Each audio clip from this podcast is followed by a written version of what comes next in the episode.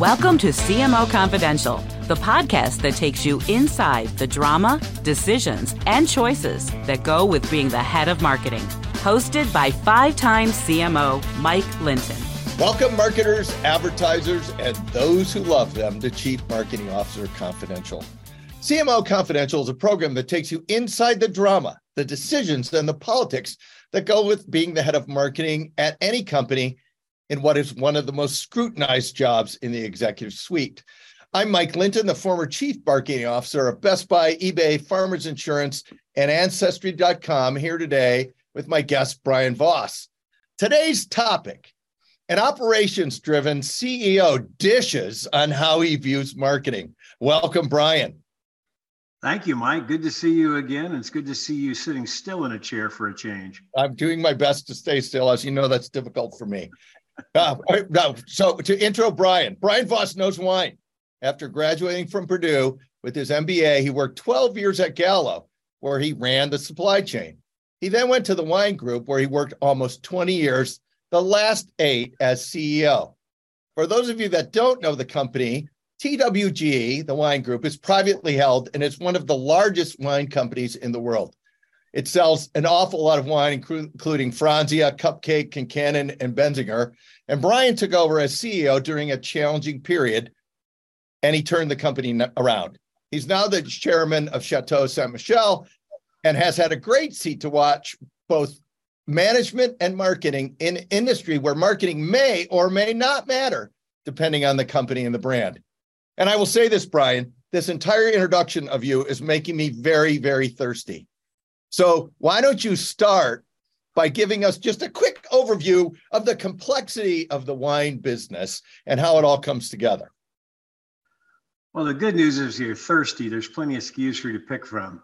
Uh, this, every every every business has its unique challenges, but I like to think the wine is just one of the most complex and kind of goofed up ones around. Uh, as you might expect, there's the, the regulatory environment around alcoholic beverages is just crazy. Um, you've got rules that vary by state, courtesy of the 21st Amendment and prohibition. And you've got an environment where uh, I don't know there's another category like it in terms of SKU explosion and proliferation. I mean, just here's, here's some stats for you. In the, in the US, there's over 10,000 wineries, over 6,000 in California there's somewhere, I don't know, north of 30,000 different brands of wine and over well over 100,000 SKUs. A typical, if you're familiar with a Total Wine and More, uh, which is a Bev Alc store, big retail footprint, the average store there carries 8,000 different wine SKUs, plus 8,000 plus. So when you talk about trying to make a difference in a consumer's choice and a consumer's decision patterns, and you have innumerable options that they have to consider and that you have to outcompete each time. It is just uh, a foreboding, and it's really difficult to like this, Mike, actually hold marketing accountable for those kinds of uh, for, to, to to basically succeed in that kind of environment. Well, we're going to write marketing in this story in a minute, but I, I think well, Brian, I, I, I was lucky enough to to work at the or be on the board of the wine group, and Brian had to put up with me for gosh, it is. It, it's like almost eight years. Uh, but I, I, think one of the things that I would emphasize what Brian, Brian said is you, you, you're talking about hundreds, a hundred thousand SKUs, tons of brands, and then serious complexity in the distribution and sales channel where every state is basically has a different regulation. So marketing is fitting in kind of where it can here. Um, and it depends on the company and the brand and the timing for marketing. But Brian, I'd, I'd love you to write marketing into the story from your seat as you saw it, because you were at Gallo, which is a, a pretty serious marketing company, and then the wine group, which is is is much uh, is driven a lot by distribution and, and sales. Yeah, and, and the distribution environment is just so complex. And you've got this three tier, this mandated three tier distribution system. So you got supplier, a forced distributor who has to be resident in each state, and then your big retail chains. And there's this, you know, complicated mesh that has to go together. So I used to, you know, Mike was on my board. He was my favorite board member by the way. I'm not. We I'm love not, having you on this show, Brian. Yeah, right.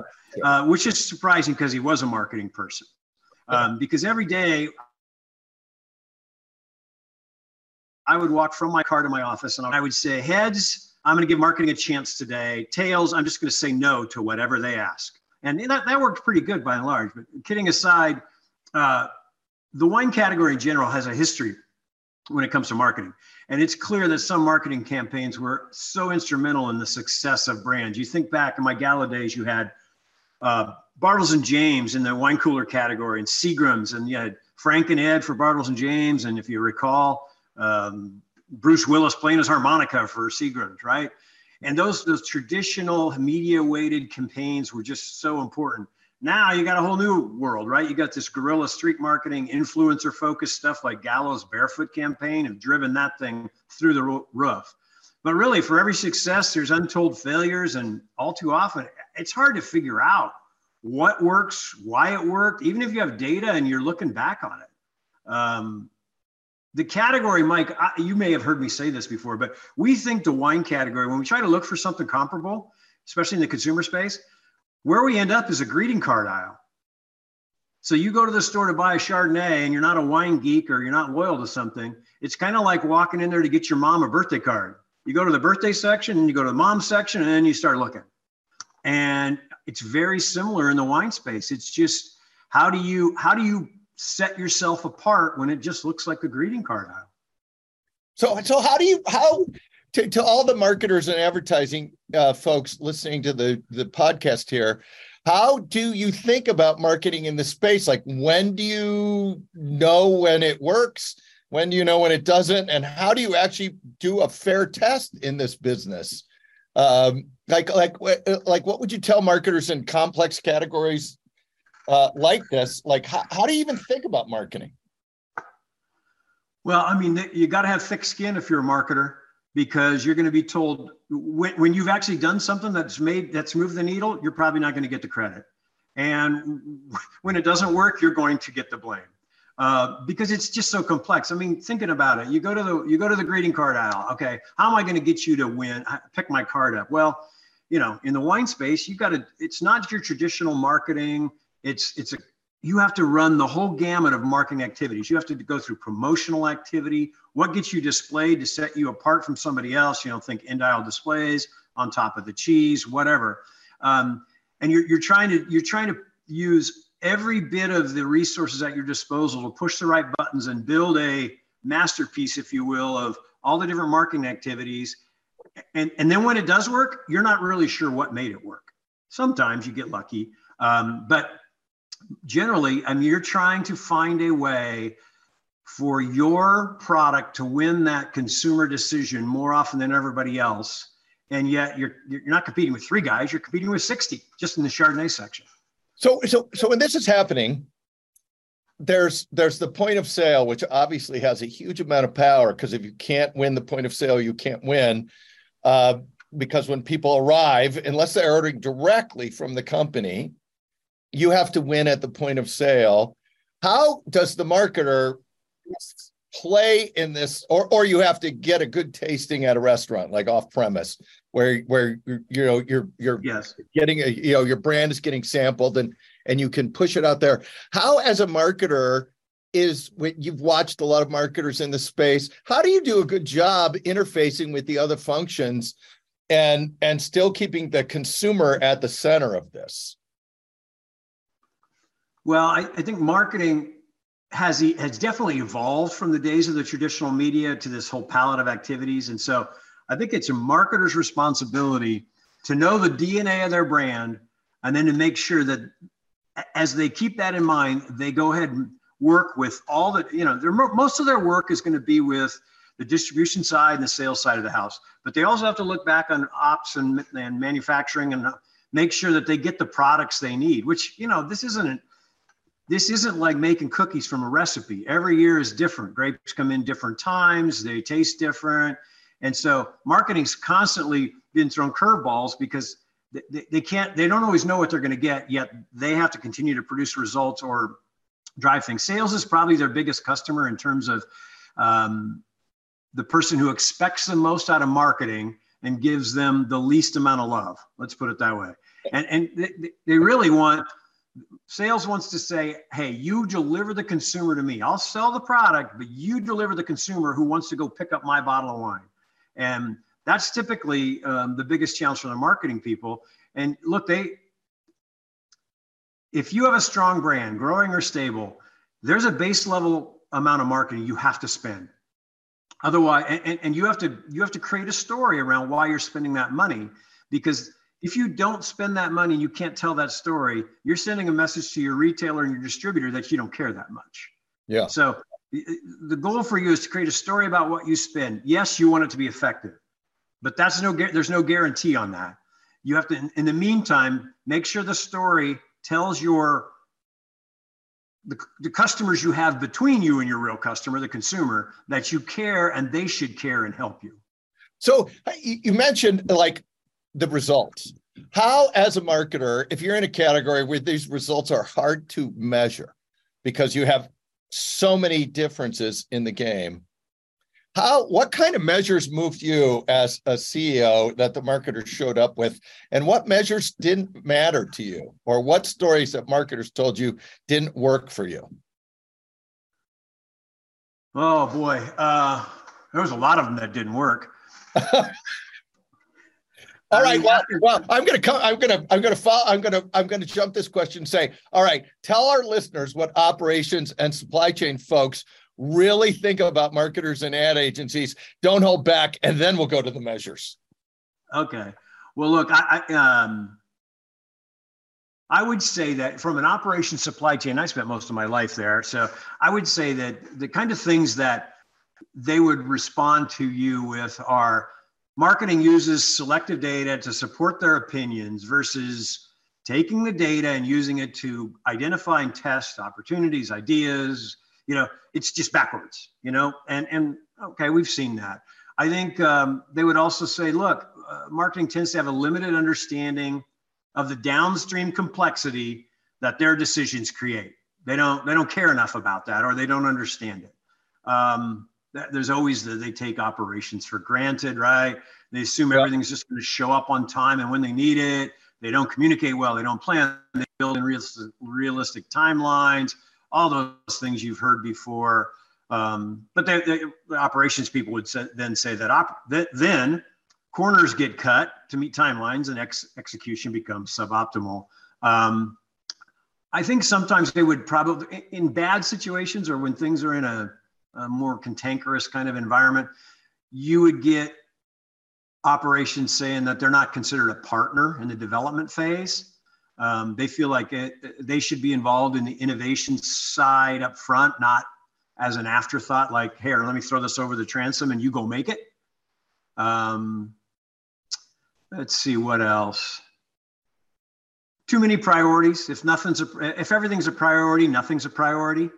So maybe figure out, you know, what really matters. Um, and I guess on the flip side, Mike, sometimes I, I would think operations might say, marketing spends too much time analyzing trends and they miss an opportunity. Yeah. You know, let's be thoughtful, take a risk, and let's learn and get in and out quickly if we have to. But if we wait too long, somebody else takes the lead. So, he, so here's the story that I think you're saying, which is this is a super complex business where all the parts have to work together. If the marketer wants to play in that space, they have to understand the whole thing, not just the marketing part, because the marketing part isn't going to be enough to, to win the game, except in rare circumstances. And, and we'll talk about cupcake maybe maybe in a little bit. Um, how? Yeah, I, yeah. Oh, go ahead. I'll give you a great example. You just triggered my head. A, a great example. Uh, a few years ago, when I was still working, we, we had a night. There was an idea, uh, wine in cans, and um, marketing jumped on it, and we thought it could be a hot new idea. And so we took this brand called Flip Flop, Flop and we put it in cans. Well, we waffled on the can size because there were some legal issues around that. We didn't have to, we rushed, so we didn't have time to test the coating in the cans and what wine did with them. We didn't get to test how long the wine's shelf life was in the cans. We had problems with can sourcing because we're not big enough compared to the beer guys. Uh, we expedited our timeline, didn't give the cost structure good. You can you see what's happened. It was a disaster. We ended up with product that got old and didn't taste good uh, so here was the next big thing. We didn't want to miss out, but we didn't do our homework, and the consumer got a crappy experience. And the next thing you know, it's DOA. So you flip flopped on that idea. I couldn't resist that. um, so, so you're sitting there at, in the seat in what is a super complicated business. You get all these asks from the various functions, and you have to coordinate it all. How do you decide what to do there, and how it, can the marketer be the most helpful to you? We'll do a Hall of Fame goods and a Hall of Fame bads in terms of when the marketer can be the most helpful to a complicated system and the least helpful. And I'm looking for kind of lessons for our listeners here of, of things to do if they're in a really complicated, very integrated business like wine. Uh, yeah. So, look, I think I look at marketing a little bit um, in the wine business in a complex category like that as, as kind of the governor on an engine because they're the make work department. They're not they're not the marketing department. They're the make work department because whatever they do creates amplifies as it goes out, ripples out, and creates work for winemakers and production and engineers and salespeople and everybody. And so, if we can't keep them kind of focused and with good priorities, they will drive costs up and things will get very complex and messy. So, I always looked at uh, the amount of the size of the marketing department, the amount of money they were allocated in the budgets as a way to govern and manage the complexity of the organization.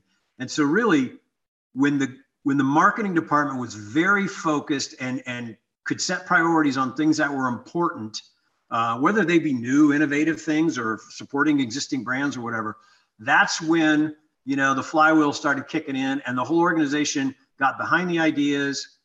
There was less um, there was less unnecessary complexity and loss of focus. And it was really because, again, the marketing department was, the make work department was very thoughtful and streamlined in where they went after things.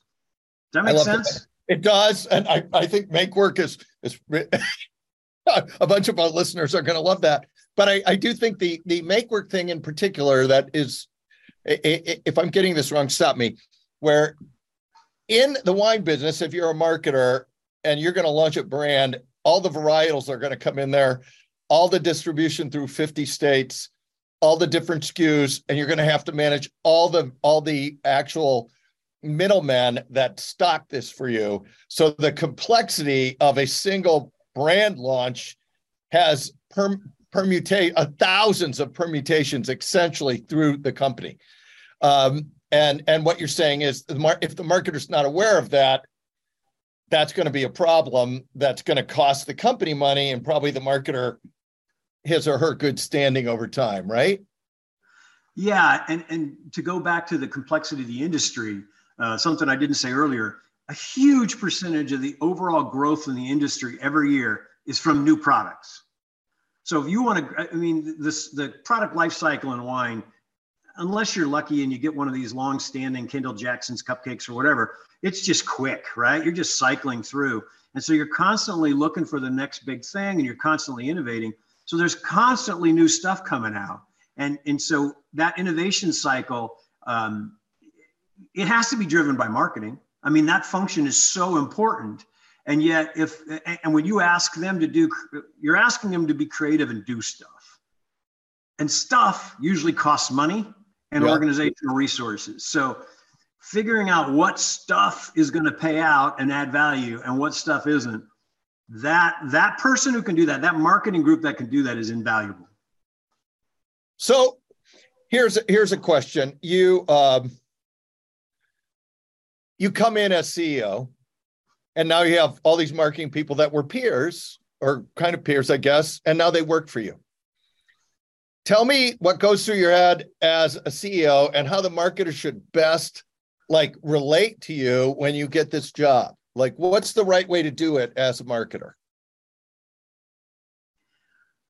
Well, I hope they get a better CEO than me because I wasn't very friendly to marketing. But uh, no, I, I think the first time I had my hands on a marketing department, it was when I ran one of our two business units at the wine group. And and the first one I had was the Velocity business unit. It was this massive brands, million case plus, every one of them, things like Franzia, you know, and on the low end of the pricing segment.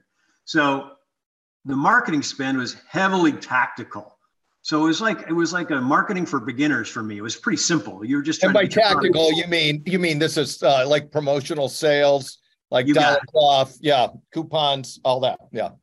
Not on the, I would say, not on the high end of creative. Much more, you know, blocking and tackling. Yeah. And so it's pretty easy for get for me to get my hands around it. It was pretty easy to see who just got stuff done. I mean, that's what it wasn't as much. Oh wow, they're creative thinkers and they got great new ideas, things like that. Well, after a couple of years, I moved over to the other business unit, which was named Underdog, and it was to grow. It was to manage our fast-growing uh, premium category, which included things like cupcake and here the marketing was much bigger part of the equation. I mean, and and way less um, tactical, much more innovative, and you had to be very creative. And look, I, I, struggled to understand what effectiveness looked like there. And the data was less clear, right? Because you had data when you're doing when you're doing pretty much what I call tactical or promotional marketing, even with the three tier system, you can actually see cause effect in a short period of time. If yeah, I'm you, if I'm doing brand building in wine, even a even a even a hot brand, unless you get super lucky, that's going to take a little bit of time to develop. And the, the math is really a little more speculative, right? I would say, I mean, I'm an analytical guy, but I would say a lot speculative. And even looking back, you can't you you can think you figured it out, but you didn't. I mean, yes, you're right. In in the tactical, you know, spending area, you do you get a promotion in a big retailer, you see a bump, boom, done, right? Right. But you run you run media or you run, you know, you spend a ton of money with influencers on cupcake measuring that was so difficult. And I, I think that was really hard for me. I learned, and this is where I think the marketing people on the other side of this, I learned to ask a ton of questions. And, and it made them a little uncomfortable at times. And the good people, the good marketers for me, took that in the spirit intended is like, I'm trying to make you uncomfortable so that we wrestle with this together. And, and my goal was to get them to walk around the desk 360 degrees before settling in on an idea they'd already fallen in love with way too prematurely. Okay. you got a great idea. I hope it's still a great idea, but please walk with me all the way around and look at this from everybody's perspective. And if it's still a great idea, I'm with you. Well, I, I do think there's probably a, a lesson here for our listeners, which is the idea has to be able to be executed across a complex array of functions to work. And as CEO, you're seeing that, especially given where you're coming from.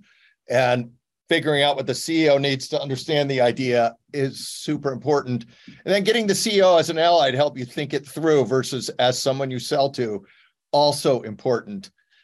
Um, hey, let's talk about Cupcake because I think when that came out, what in 2008, it, it became a million case brand and I think it was wine of the year by one of the big wine magazines. Was was that marketing? Was that just was that luck? What what was that? Tell us that, and because you're you're sitting, I think was that was were you I, that might have been your first year or second some early in your CEO tenure. So tell us tell us about this.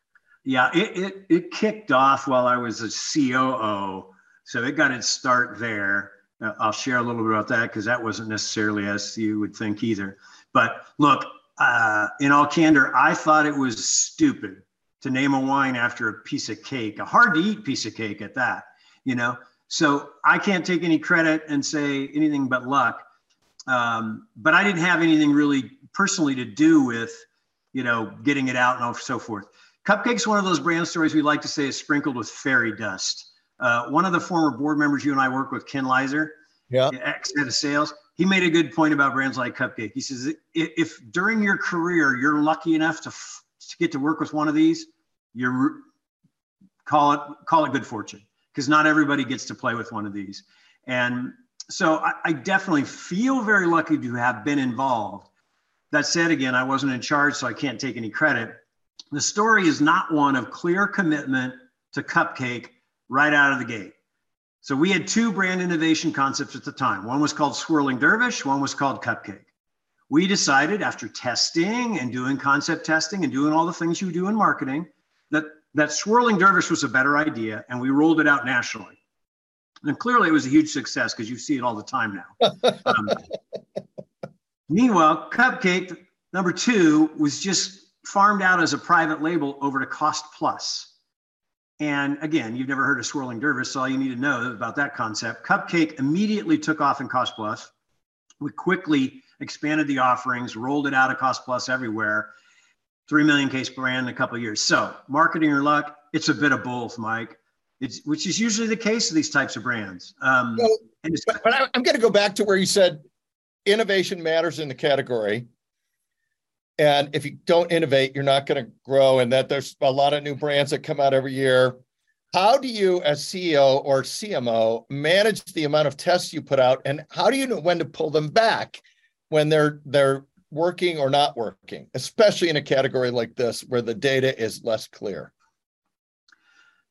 Yeah, and I think the other thing that eh, you got to keep in mind is most of these brands that we're talking about are what we call concept brands. They're like cupcake. They're not rooted in any place or history or person.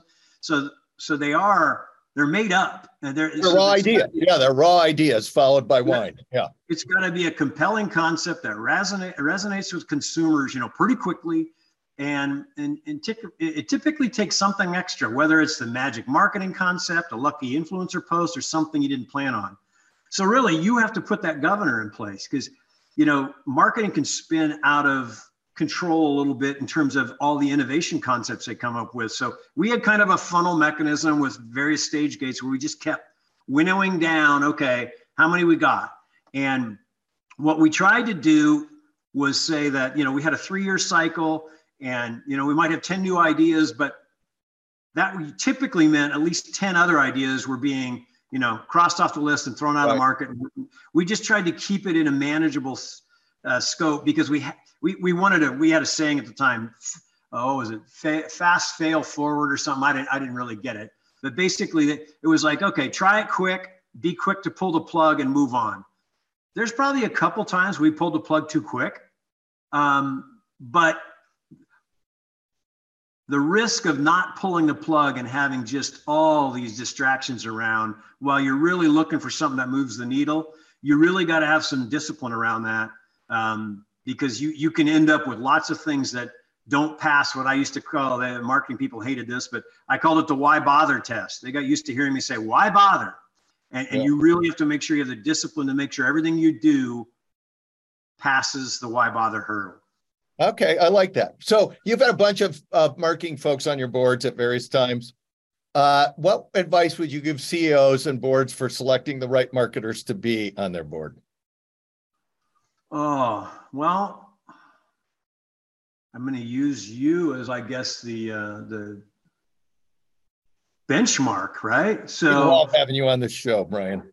First and foremost, they need to be able to sit in a boardroom chair and effortlessly spin around in circles while formulating brilliant insights and questions. How's that? Sound familiar? No, but okay. Kidding aside, look, I um, I'd look for someone who has successfully led marketing work, not just spent the money, because there's a lot of people who have been at big marketing, you know, organizations and spent the money, but delivered good results on multiple occasions and preferably with different approaches, not just running the same play over and over again. Uh, so they bring perspective. And it makes them legit in the mind there. Um, and then I guess I would consider their approach. I mean, can they add value by asking thoughtful and valuable questions? And, and I really wouldn't want somebody who tries to tell the internal marketing team how to do their job. I right. mean, mark strategies, tactics are tricky and are usually pretty industry specific. So, getting the type of advice that leverages your internal team and organization is really important. Uh, if you want somebody to tell you what to do, or then go get some marketing consultants and or you know change out your marketing department because I don't think you need to add an advisor to uh, you know have a Monday morning quarterback or, or to actually compete with your marketing team. You want them to be additive and you want it to be, I mean, there's a little bit of a, a rub, but at the same time, I want the mark, I want my head of marketing to look at the the board member who's marketing person is somebody who challenges them in a good way and makes them think and that kind of thing. But doesn't do their job. So yeah, yeah, and, and isn't isn't trying to make them look bad or or whatever. Does that make sense? Yes, that you're not a check mark. You're you're an additive thinker, but you're not there to operate. My my rule is you're not an operator. So yeah. So as we run to the end of our show here, the last question is either any funny marketing story you want to tell or practical advice you'd give our listeners that we haven't talked about or both. Last question, yours to take as you wish. Oh, okay. Well, I'll do a funny story and then something a little more takeaway that I think is fun for the industry. Funny story is Cupcake. We just talked about it, right? Lucky or skill, some of both. It was awesome, right? But we decided that we were really smart and should extend that brand into spirits because, you know, uh, we were really smart. Uh, we were the definition of hubris at this juncture in, in, our life cycle. So we took Cupcake, but not only Cupcake, we took Concannon, made Irish whiskey. We took Big House, made a bourbon. We let the general manager at the time, that was me, come up with our tequila brand. And we decided to launch a big fanfare, ignoring the fact that the 800 pound gorilla in the spirits world would typically drop 50 million on a new product launch. We tried to do it on a shoestring. And uh, we thought we were smarter. And uh, we thought cupcake consumers would naturally just leave the wine aisle, walk over to the vodka section, and look for chocolate vodka or ginger snap vodka because that that housewife who was our target consumer for cupcake Chardonnay, she was really into chocolate vodka. Well, needless to say, it was an epic fail uh, fell flat on its face, left me with 300,000 cases of inventory to clean up. It was a bad idea, bad timing. I don't know, but uh, learned a value. I learned a valuable lesson. Organization learned a valuable lesson.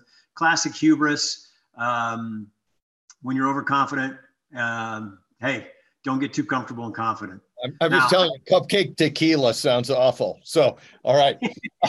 okay, practical advice. So uh, this goes back to my Gallo days. I'm in a meeting one time with uh, Ernest Gallo, the king of all marketing, right? A legend. Uh, and there's a big room of people talking Gallo of Sonoma at the time. He was he was fixated on having. He was tired of being king of the low end, and he wanted to have a high end product. And they were making fantastic wines at Gallo Sonoma, and it was his legacy. And he poured money in, and he was frustrated with the results. So he asked the marketing VP why it wasn't working compared to all the competitive targets he admired. And the response was that, hey, these other brands had heritage and tradition, uh, given that they've been rooted in the North Coast and Sonoma with their brands for 20 plus years, building their reputation. And some sales executive quickly responded to the marketing VP says, well, how do we create heritage and tradition for this? And Ernest kind of chuckled underneath his breath. And then he said, you don't create heritage and tradition. That takes time and patience. And to me, that was one of the all time great marketers, you know, admitting that there's some things that marketing can't do or create. And, and you really need a solid foundation to which you apply marketing and your marketing magic, or your efforts are usually going to underachieve what your expectations are because you're trying to create something out of nothing. Thank you. A great story to end on. Thank you, Brian, and thanks to everyone for listening to CMO Confidential. Look for more of our shows on Spotify, SoundCloud, Apple, and YouTube which include what private equity really thinks about marketing, why the short shelf life of CMOs parts one and two, and a top business professor discusses the CMO role and tenure. Hey, all you marketers, be safe out there. This is Mike Linton signing off for CMO Confidential. Thank you, Brian. You're welcome. This episode of CMO Confidential is produced and sponsored by AdCom one of the premier integrated marketing and advertising agencies, AdCom works with mid market companies to create measurable returns. With 30 plus years' experience, AdCom partners to lead innovative strategy, creative, media, and analytics for growth oriented brands that want to differentiate themselves in a crowded field. Working in B2B, B2C, healthcare, financial services, transportation, building products, and consumer goods, AdCom leverages unique internal and external insights to create dynamic and lasting brands ready to maximize their market position. For more information, visit us at engageadcom.com.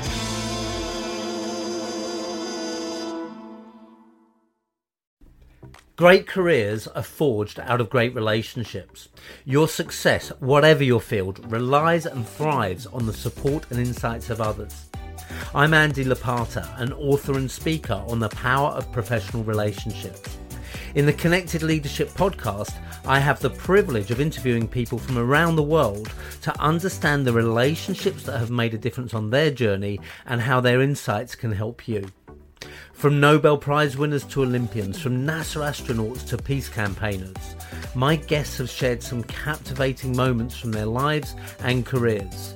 Combined with experts from leading universities, cutting edge authors, and giants of business, the Connected Leadership podcast aims to inspire, educate, and entertain.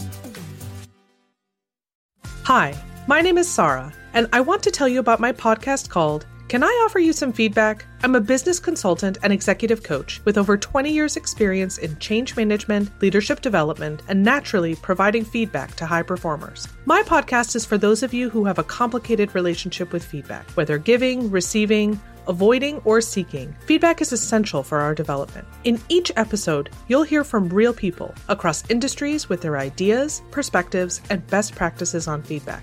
I'll also be sharing business bites with you simple explanations of organizational tools, management techniques, and leadership philosophies that will help you and your businesses thrive. You can listen to Can I Offer You Some Feedback on your favorite podcast app or learn more at evergreenpodcasts.com.